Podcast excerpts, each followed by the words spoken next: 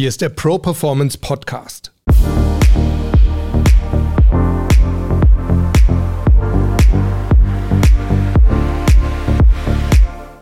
Ich bin Harald Dobmeier und wir reden hier über starke Mindsets, über starke Auftritte und wir sprechen mit starken Persönlichkeiten, die uns ihre Erfolgsgeheimnisse verraten.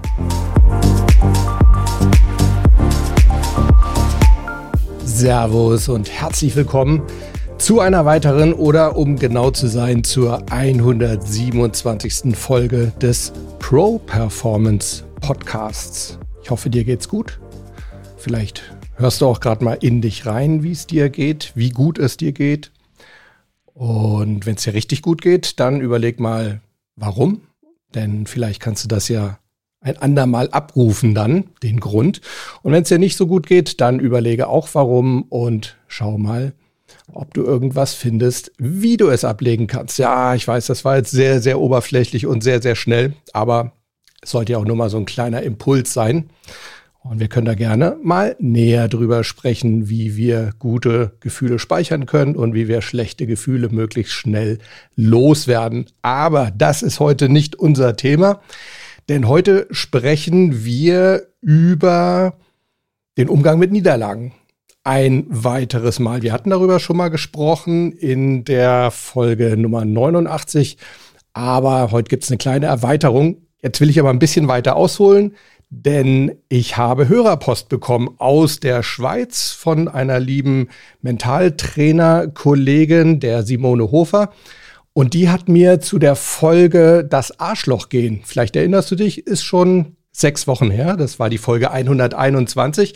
Und dazu hat sie mir einen Hörerbrief oder eine Hörermail geschrieben. Die lese ich gerade mal vor.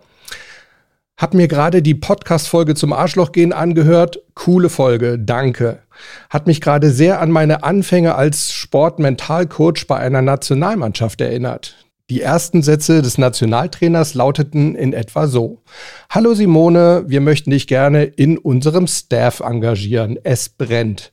Wir gehören international zu den technisch und athletisch besten Teams, doch fehlt uns der Killerinstinkt. Aktiviere das Arschlochgehen in uns. Zitat Ende des Nationaltrainers. Ich schätze mal, er hat es in Schweizerdeutsch gesagt, da klingt es wahrscheinlich noch deutlich besser.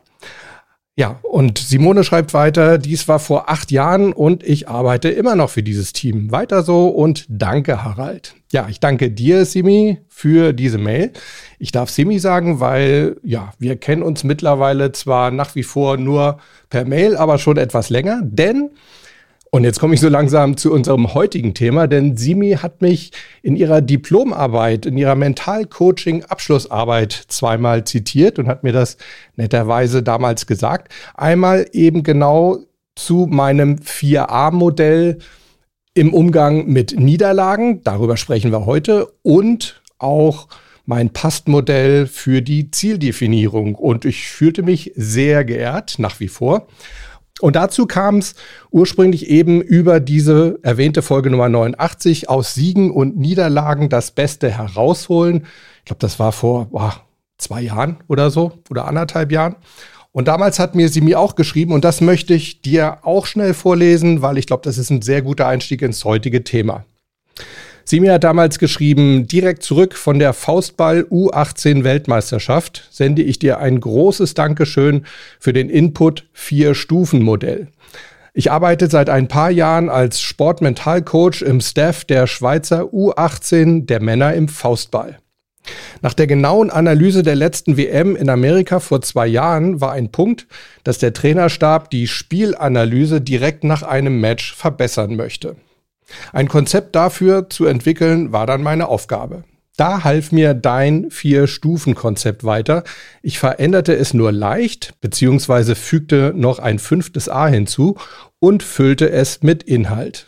Das Feedback war super, der Raster sorgte für Struktur und vermied eine Durchmischung von emotions- und sachlichen Punkten und auch, dass die Coaches immer wieder abschweiften. Herzlichen Dank für einen erneut super tollen Input. Das ist das, was Simi mir damals schrieb. Und vielleicht nochmal als kurze Erinnerung, worum geht's zunächst mal bei meinem 4a-Modell zum Umgang mit Niederlagen.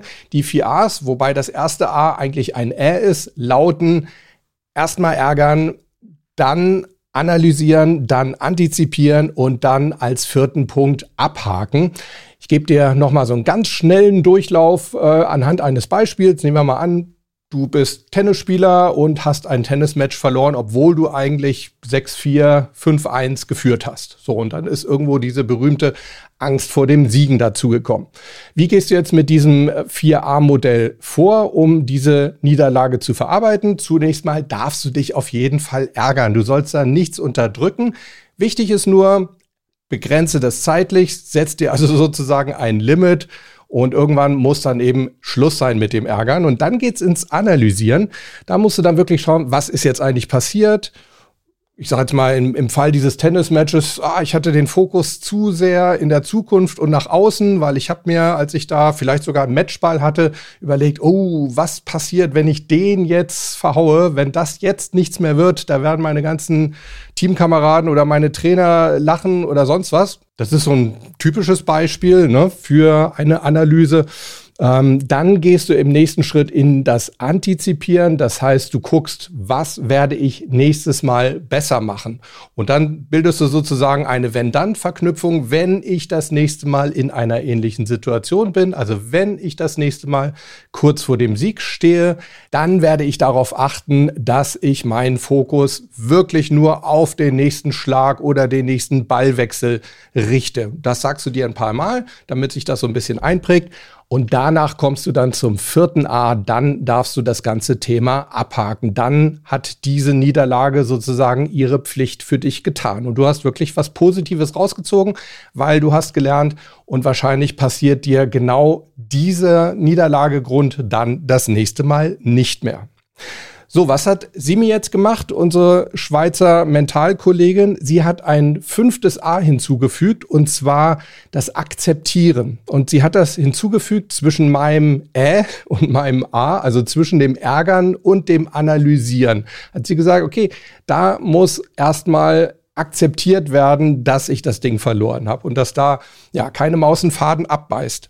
Ich hatte mir das ursprünglich tatsächlich auch schon überlegt und habe dann gedacht, naja, komm, ist glaube ich nicht so wichtig, weil ich halt diese Modelle immer gerne möglichst kurz und ich dachte, ah, vier Schritte ist schon eine ganze Menge und deshalb hatte ich es weggelassen. Mittlerweile denke ich aber, es macht tatsächlich Sinn und vor allem macht es insbesondere dann Sinn, wenn es wirklich größere Niederlagen waren. Entweder Niederlagen von mit größerer Wirkung, mit langfristiger Wirkung oder aber wenn du nach der Niederlage wirklich vor Entscheidungen stehst, die möglicherweise wirklich schwerwiegende langfristige Konsequenzen mit sich bringen. Ich bringe dir da nachher auch mal ein paar Beispiele. Und da macht es meines Erachtens wirklich Sinn, dass man noch mal so eine Stufe nach dem Ärgern einbaut. Zum einen eben, um ja so ein, wie wir das als Mentalcoaches nennen, so ein Separator reinzubringen. Separator, ein Unterbrecher sozusagen, ist immer etwas, das dich von einem Gefühlszustand ganz gut in einen anderen Gefühlszustand bringt oder von einem Mindset in einen anderen, weil er einfach noch mal so ein Stoppschild ist sozusagen oder eben bei so einem Stufenmodell dir hilft, eine Stufe wirklich abzuschließen ne? und in diesem Fall eben mit dem Ärgern aufzuhören. Und vor allem denke ich mittlerweile eben bei schwerwiegenden Entscheidungen, es muss nach dem Ärgern wirklich etwas her, was uns wirklich zur Veränderung bewegt, das uns wirklich dazu bringt, ich will jetzt was ändern, damit mir das nicht wieder passiert. Also auch das wieder gerade bei schwierigen Entscheidungen. Und deshalb denke ich auch, dass ein Akzeptieren allein, weil das ist ja doch eine sehr passive Sache, zu sagen, naja, okay, ich nehme das an, ich akzeptiere meine Niederlage. Ich denke, da muss noch was Aktives dazukommen und deshalb habe ich ja sozusagen nicht nur das fünfte A mit dem Akzeptieren jetzt reingenommen, sondern ich habe eigentlich sogar noch ein sechstes A mit reingenommen und das nenne ich Angehen. Wirklich eine Lösung, eine Veränderung angehen. Und ich will dir das mal an einem Beispiel zeigen. Ich habe jetzt lang überlegt, ähm, ich wollte jetzt mal nichts aus dem Sport nehmen und jetzt habe ich mal was ganz anderes genommen, mal aus, aus dem Privatleben. Ich hoffe, dass du nie in die Situation kommst, aber wenn doch, dann bist du auf jeden Fall gewappnet. Stell dir mal vor, dein Partner oder deine Partnerin hat dich betrogen. So, und jetzt gehen wir mal so die einzelnen Schritte durch. Da ist die erste Stufe das Ärgern. Das bleibt ja schon mal gleich. Ne? Du bist betrogen worden, das heißt, du bist auch verletzt worden. Da darfst du dich ärgern, da darfst du auch deinen Schmerz spüren, da darfst du deinen Schmerz wirklich mal ganz bewusst zulassen. Da irgendwas zu unterbinden, das, glaube ich, bringt langfristig nichts. Das schwelt trotzdem im Kochtopf sozusagen und irgendwann explodiert er. Also lass das zu, lass das alles raus. So, jetzt ist es so, dass gerade bei ja, großen Niederlagen oder bei Sachen, wo möglicherweise schwerwiegende Konsequenzen draus erfolgen könnten oder vielleicht sogar müssten, na, ne, und ich denke mal, wenn in der Beziehung, sage ich mal, Vertrauen missbraucht wird, dann könnte das schon sowas sein dass wir ja versuchen da so auszusteigen aus diesem gesamten Prozess, um um diese mögliche Konsequenz herumzukommen. Das heißt, wir steigen da aus, wir reden uns das häufig schön oder wir verlagern unseren Fokus, unseren Aufmerksamkeitsfokus. Ne? Also eigentlich eine sehr vernünftige Mentaltechnik, über die wir ja auch häufig schon sehr positiv gesprochen haben. Wenn wir negative Gefühle haben, dann macht es Sinn, die eben dadurch aus dem Kopf zu bekommen, indem wir unsere Aufmerksamkeit auf etwas anderes, Neutrales oder Positives legen. In diesem Fall ist es aber eben so, wenn die Fokusverschiebung nur dazu dient, dass wir aus diesem Verarbeitungsprozess komplett aussteigen, weil wir Angst haben vor einer möglichen schwerwiegenden Konsequenz, weil wir wissen, ja, wir müssen da echt was tun und das wird wahrscheinlich nicht leicht. Wenn wir das einfach verhindern wollen, wenn wir um diese schwierige Entscheidung nur herumkommen wollen, dann ist eben eine Fokusverschiebung nicht gut. Das ist aber etwas, was wir immer wieder feststellen. Es gibt zum Beispiel einen Psychologen an der London School of Economics, der Paul Dolan, der hat da sehr intensiv zugeforscht und hat festgestellt, dass es immer wieder vorkommt, dass eine Fokusverschiebung von den Leuten vorgezogen wird vor einer harten Konsequenz. Ich glaube, der hat ähm, auch eine Untersuchung gemacht mit Leuten, die stark an Gewicht zugenommen haben und hat dann festgestellt, dass die sich im Laufe der Zeit wirklich immer mehr mit Themen beschäftigen, wo das Gewicht einfach überhaupt keine Rolle spielt. Das Problem ist nur, die Realität schert sich einen Dreck um deinen Fokus, ob der wirklich auf diesem Betrug liegt oder ob der auf irgendetwas Positiven liegt, das ist der Realität völlig egal. Die Fakten stehen. Ja, und das solltest du immer im Kopf haben. Wenn du Sachen ausblendest, nimmt es dir im Endeffekt auch die Kontrolle zu handeln, ne, weil du ja deinen Fokus darauf nicht mehr gelegt hast. So, also das ist ein möglicher Ausstieg direkt nach dem Ärgern, dass wir da einfach hingehen und sagen, ja, ich denke da jetzt einfach nicht mehr dran, ich beschäftige mich damit einfach gar nicht, ich blende das komplett aus. So, jetzt nehmen wir aber einfach mal an, du bist nicht ausgestiegen nach dem Ärgern, sondern du bist jetzt tatsächlich in die nächste Stufe gegangen, in die Analyse und hast gesagt, ich gucke mir einfach mal an, was da jetzt so passiert ist. Jetzt kann es aber auch da sein, dass du einen Ausweg suchst aus diesem Prozess, auch wieder, um nicht mit möglichen harten Konsequenzen konfrontiert zu werden, um nicht irgendwie zu erkennen, ja, eigentlich bleibt mir nur noch diese harte Konsequenz übrig, zum Beispiel meine Partnerin oder meinen Partner zu verlassen, weil ich eben das Vertrauen komplett verloren habe. Und das kann eben häufig dadurch geschehen, dass wir uns die ganze Sache in der Analyse schönreden. Im Endeffekt ist das auch durchaus eine vernünftige Mentaltechnik. Das ist nämlich eigentlich das Reframing. Das heißt, du gibst der Situation, dieser negativen Situation, einen neuen, einen schöneren Rahmen. Das kann zum Beispiel so aussehen, dass du dir vielleicht einredest, naja, vielleicht hat mein Partner oder meine Partnerin, vielleicht hat er oder sie das gebraucht. Vielleicht findet sie dadurch wieder eher zu mir zurück. Ja, solche Gedanken könnte man ja haben. Oder du nimmst vielleicht sogar die Schuld auf dich und sagst, naja, irgendwo habe ich das ja selber ähm, verursacht. Vielleicht habe ich sie oder ihn einfach nicht genügend wertgeschätzt. Ja? Also auch das ist eigentlich ein Schönreden der Situation. Du bist betrogen worden. Ja, merkst du das? Auch solche Reframings, wie gesagt, ich bin ein Riesenfan des Reframings. Wir haben da schon viel drüber gesprochen. Aber auch solche Reframings können missbraucht werden, eben in Form einer schönen Färberei, einer wirklich knallharten Situation, damit du möglicherweise um diese schwerwiegenden Konsequenzen, die ja auch für dich hart sind und auch wehtun können, damit du da drumrum kommst.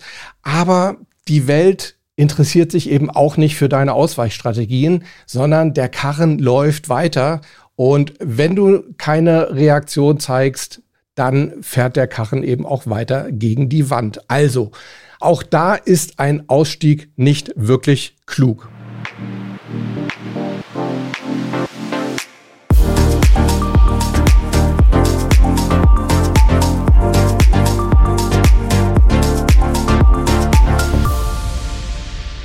Ich will das wirklich nochmal zusammenfassen, damit das klar wird. Grundsätzlich ist sowohl eine Fokusverschiebung, um negative Gedanken oder Gefühle loszuwerden, als auch ein Reframing, um aus einer negativen Situation noch positive Aspekte gewinnen zu können.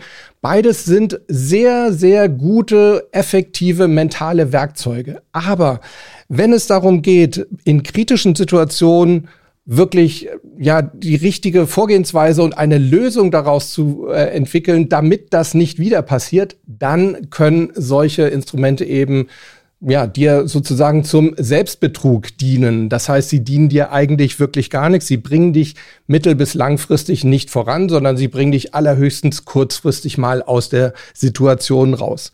Und genau aus diesem Grund halte ich es bei gewichtigen Niederlagen und eben bei ja, starken, wichtigen Veränderungsentscheidungen, die dir möglicherweise bevorstehen, als Konsequenz aus dieser Niederlage, halte ich es bei solchen Niederlagen für extrem wichtig, dass wir direkt nach dem Ärgern also tatsächlich noch diese Zwischenstufe einbauen und sagen, da wird akzeptiert, da wird die Situation so, wie sie ist, ganz nüchtern mal akzeptiert und wir leisten ein Versprechen an uns selbst, dass wir sagen, okay, wir gehen dieses Problem an.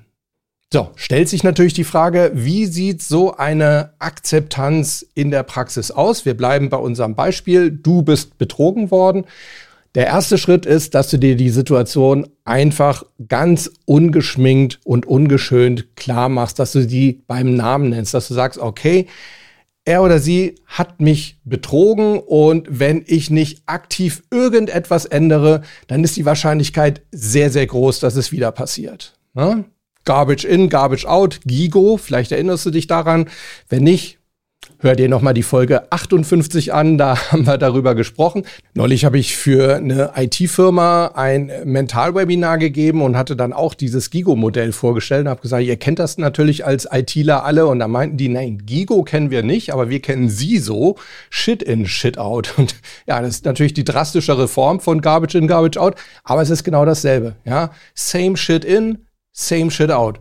Wenn du auf eine solche Situation immer gleich reagierst, dann darfst du dich auch nicht wundern, wenn die Situation immer wieder das gleiche Ergebnis bringt. Und wenn du irgendwann in einen Loop reinkommst, wenn du da nichts änderst, dann wird genau das immer passieren. Dann wirst du mit einer sehr hohen Wahrscheinlichkeit eben auch wieder betrogen werden. Und dann kommen wir gleich zum nächsten Schritt in diesem neuen zweiten Schritt akzeptieren und angehen, nämlich deine Verpflichtung dir selbst gegenüber, ich gehe das Problem an. Ich steige hier nicht aus dem Prozess aus, sondern ich gehe ganz aktiv dieses Thema an und schaue, was ich tun kann. Und das halte ich für extrem wichtig. Es gibt ein sehr, sehr schönes Zitat von dem amerikanischen Milliardär und ja, Aktieninvestor Charlie Munger, der hat mal gesagt, if you won't attack a problem while it's solvable and wait until it's unfixable, you're so damn foolish that you deserve the problem. Ja, also übersetzt heißt das so viel wie, wenn du ein Problem nicht dann angehst, wenn es noch lösbar ist, sondern du so lange wartest, bis es eben wirklich irreparabel ist, dann bist du wirklich so ein Idiot, dass du das Problem eigentlich tatsächlich verdienst. Ja? Also ich glaube, da ist eine Menge dran. Wenn du nichts änderst, dann, ja gut, dann kann dir auch niemand helfen. Dann musst du halt damit leben, dass das Problem auch immer wieder auftaucht. So, das ist also jetzt dieser Zwischenschritt. Erster Schritt ärgern, zweiter neuer Schritt akzeptieren und angehen. Dich selbst verpflichten, ich gehe dieses Problem an. Das passiert mir nicht noch einmal. Ja? Und dann gehst du wirklich im dritten Schritt jetzt in die ja, knallharte, ungeschönte Analyse sozusagen und schaust mal, wie konnte es dazu kommen? Hätte ich es irgendwie verhindern können? Was kann ich in der Zukunft tun, damit es nicht wieder passiert? Ja, bleiben wir jetzt auch da wieder beim Beispiel, ähm, du bist betrogen worden in deiner privaten Liebesbeziehung. Klar, eine mögliche Option ist zu sagen, okay, ich trenne mich. Das Vertrauen ist weg und ich glaube nicht, dass wir dieses Vertrauen wieder aufbauen können mögliche Option. Andere Option ist, dass du sagst, naja, okay, ich sehe doch durchaus noch eine Chance, dass ich das Vertrauen wieder aufbaue. Ich sehe auch die Chance, dass mein Partner oder meine Partnerin das nicht nochmal macht. Ja, dann macht es möglicherweise Sinn, als Konsequenz einfach zu sagen, okay, ich committe mich dazu, dass wenn es dann doch noch einmal vorkommt, dass ich dann wirklich knallhart handle und dann ohne weitere Diskussion, und zwar weder mit mir selbst noch mit meiner Partnerin, ähm, die Trennung vollziehe. Ist auch eine mögliche Option. Also entweder zu sagen, okay, ich trenne mich gleich, Vertrauen ist unwiederbringbar, unwiderruflich vernichtet, oder ich sage, okay, ich glaube, da ist noch eine Chance, dass das alles wieder heilen kann, aber wenn es nochmal passiert, dann muss ich endgültig die Reißleine ziehen. Ne, und das ist eigentlich dann auch schon der nächste Schritt. Das ist dann schon das Antizipieren. Du baust also sozusagen wieder einen Wenn-Dann-Satz auf. Wenn es nochmal passieren sollte, dann werde ich nächstes Mal definitiv, und dazu verpflichte ich mich vor mir selber heute schon, dann werde ich nächstes Mal die Reißleine ziehen und die Beziehung endgültig beenden. So, und für diese Stufen der Analyse und der Antizipation möchte ich dir jetzt noch eine kleine Technik mitgeben. Und zwar, du kennst mich, ich bin ein riesiger Aviation-Fan, ein riesiger Luftfahrt-Fan, auch wieder aus dem Bereich der Luftfahrt. Und zwar das sogenannte Blackbox-Denken. Da gibt's einen Autor, der heißt Matthew Syed. Der hat ein Buch darüber geschrieben, Black Box Thinking, The Surprising Truth About Success. Da geht's ja eher um unternehmerische Fehlerkultur, aber die kann man eben sehr, sehr gut auch ins Privatleben oder in das persönliche Leben, will ich mal sagen, umsetzen, in dein mentales Spiel umsetzen. Das Buch gibt's auch auf Deutsch. Dort heißt es das Blackbox-Prinzip, warum Fehler uns weiterbringen. So, und falls du möglicherweise nicht weißt, was eine Blackbox ist, das ist eigentlich keine schwarze Box, sondern meistens eine rote oder orangene Box in jedem Flugzeug oder in jedem größeren Flugzeug ähm, wo alle möglichen Daten, telemetrische Daten aufgezeichnet werden, Funkdialoge aufgezeichnet werden, die Kommunikation zwischen Pilot und Copilot, all das wird aufgezeichnet für den Fall, dass es zum Absturz kommt. Und äh, hast du wahrscheinlich auch in den Nachrichten schon gehört, wenn es dann heißt, es wurde die Blackbox gefunden und die wird also jetzt analysiert. Das ist dann genau diese Fehleranalyse.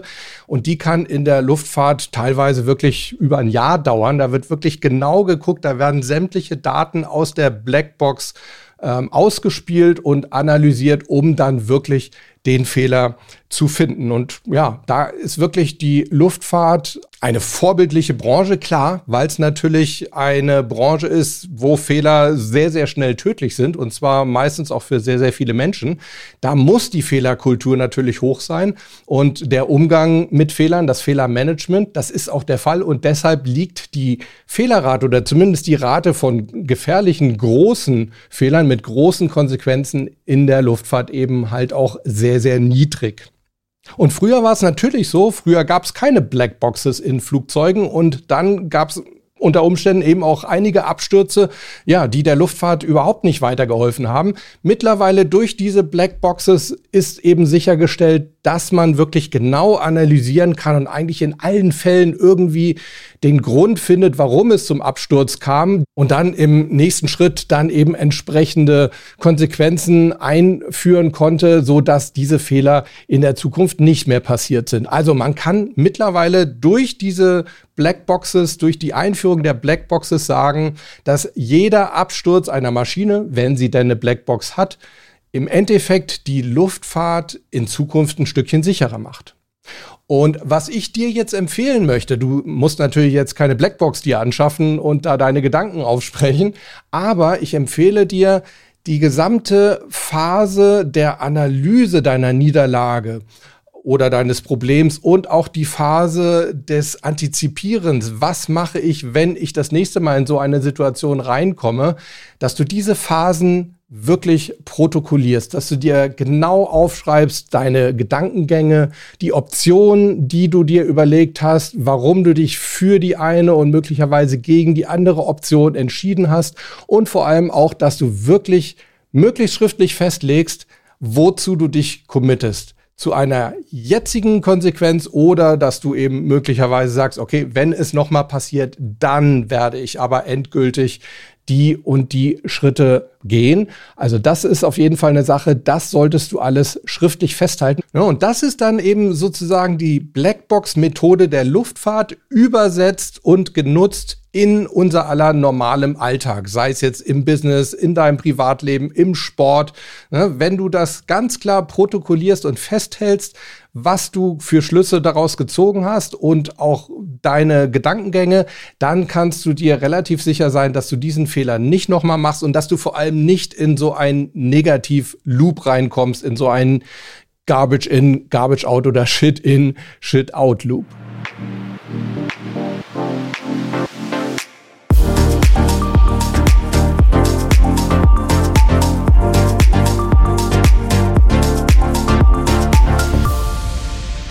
So Leute, das war's für heute. Also, ich wollte dir heute eine Ergänzung meines Vier-Stufen-Modells für den Umgang mit Niederlagen vorstellen für ja, größere Niederlagen mit möglicherweise schwerwiegenden langfristigen Auswirkungen oder eben Niederlagen, wo du danach Entscheidungen treffen solltest, die möglicherweise wirklich harte, schwerwiegende Konsequenzen mit sich bringen.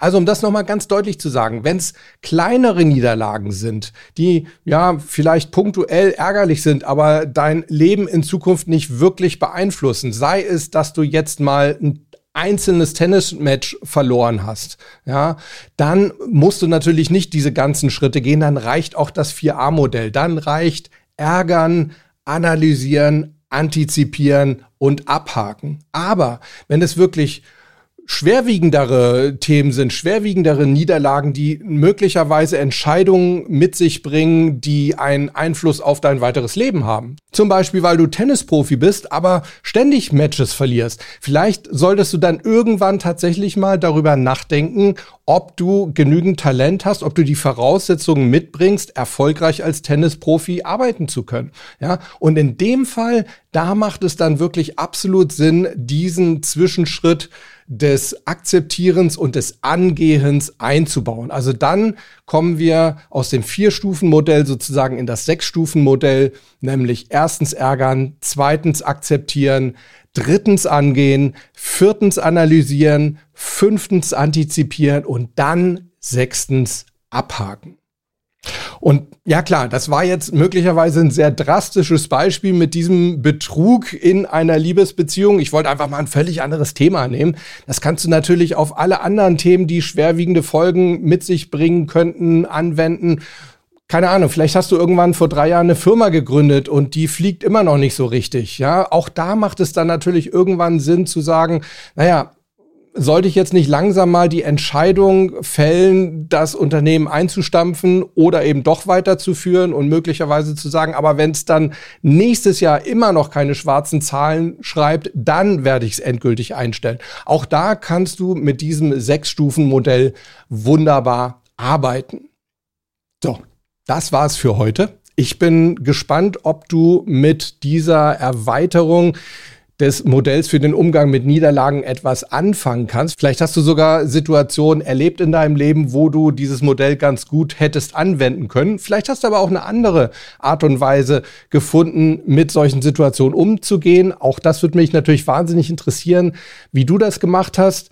Schreib mir doch gerne an hallo at properformance.de oder sprich mir auf die Podcast-Mailbox unter 06173 608 4806. Du kannst mir natürlich auch bei Instagram super gerne unter einen Post einfach einen entsprechenden Kommentar hinterlassen. Also nochmal, Instagram findest du mich unter Harald Dobmeier oder per Mail an hallo